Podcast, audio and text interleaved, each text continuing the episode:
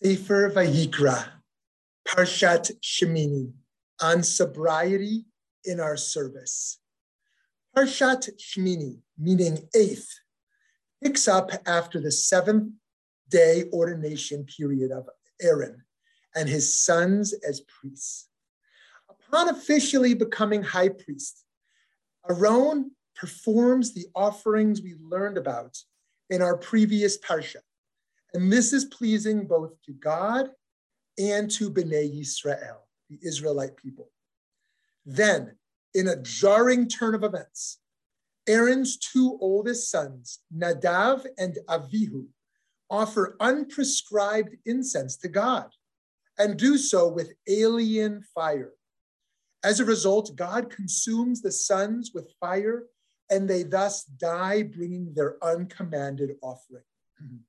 Moses informs Aaron and his remaining sons that all of Bnei Israel, all of the house of Israel will mourn for Nadav and Avihu.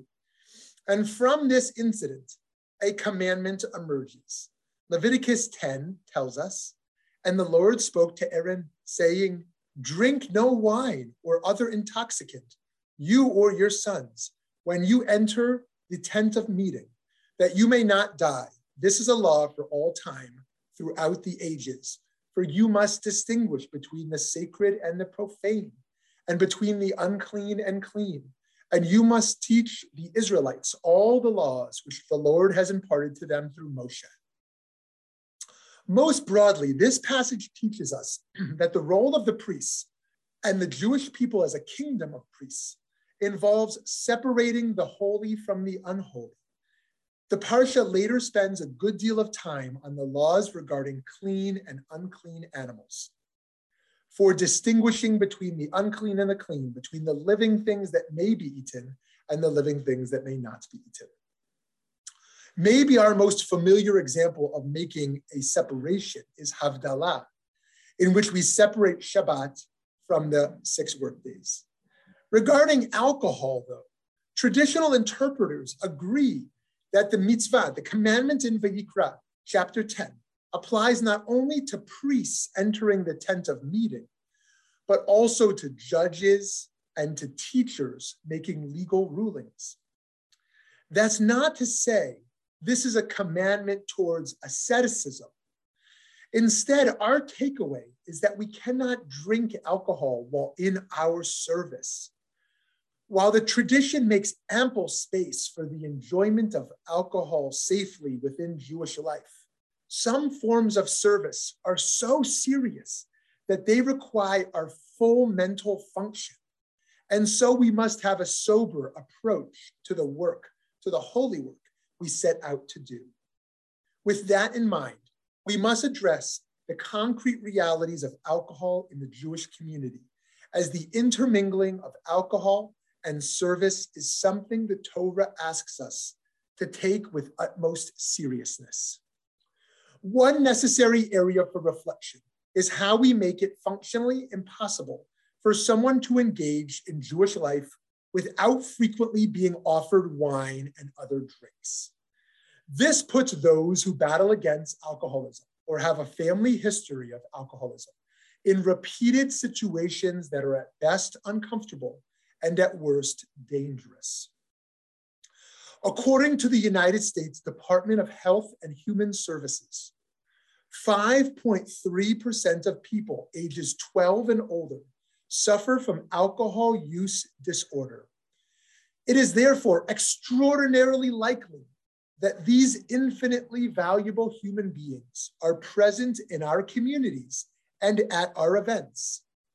Our holidays that encourage heavy drinking, such as Pesach and Purim, present the most visible instances of the danger of blending drunkenness with spirituality. In 2012, a 28 year old named Jesse Allen tragically died of what was reported as alcohol poisoning after a Chabad Purim party in Florida. The Jewish Telegraphic Agency report of tragedy ends by saying, Allen's mother, Lynn, said her son loved Jewish tradition and was struggling to overcome an alcohol problem. Deaths such as this one in conjunction with the dangers of drunk driving, should make us exceptionally cautious about alcohol and conscious of our obligation to preserve life. No one should have to choose between Jewish activities and their own safety. While there is a mitzvah to get drunk on Purim to the point where one does not know the difference between accursed is Haman and blessed is Mordechai, there are alternatives to taking this literally. The Shulchan Aruch, the Code of Jewish Law, contains two views from the Ramah that we can embrace. Firstly, that one can simply drink more than one normally drinks, which for most of us can just be a few sips. And number two, that a nap, a nap is sufficient in place of getting drunk because someone taking a nap also can't tell the difference between accursed is Haman and blessed is Mordechai based on their altered consciousness in dream state. The Chabad website itself will tell you Purim is not about drinking. Purim is about being drunk with sincere happiness. That is the ultimate goal, to reach a new elevated height of spiritual consciousness.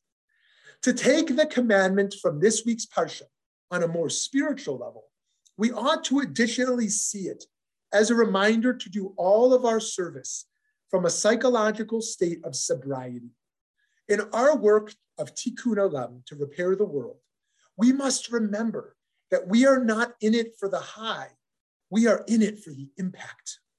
We must reject the outreach approach to young Jews that makes food and pizza, food and drink central. It should not be vodka and sushi as our tool towards engagement. To be sure, there is a place for food and drink in Jewish life.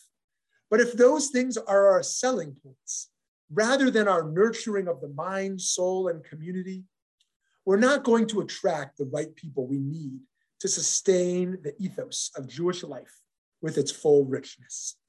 We need to sustain Jewish life by attracting people who are looking to serve, looking to give, looking to grow.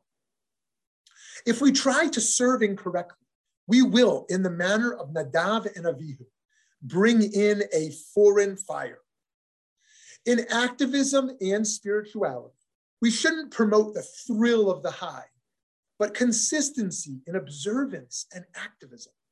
Spirituality gives us the sustaining energy we need in order to keep up our activism. Just as God wants us to approach God's presence while physically sober and spiritually high, so too in our service of the world, we need to be deeply sober, conscious, thoughtful, intentional.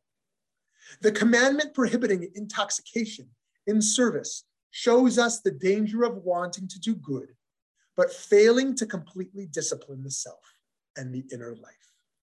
May we achieve this goal together with our full hearts, minds, and souls.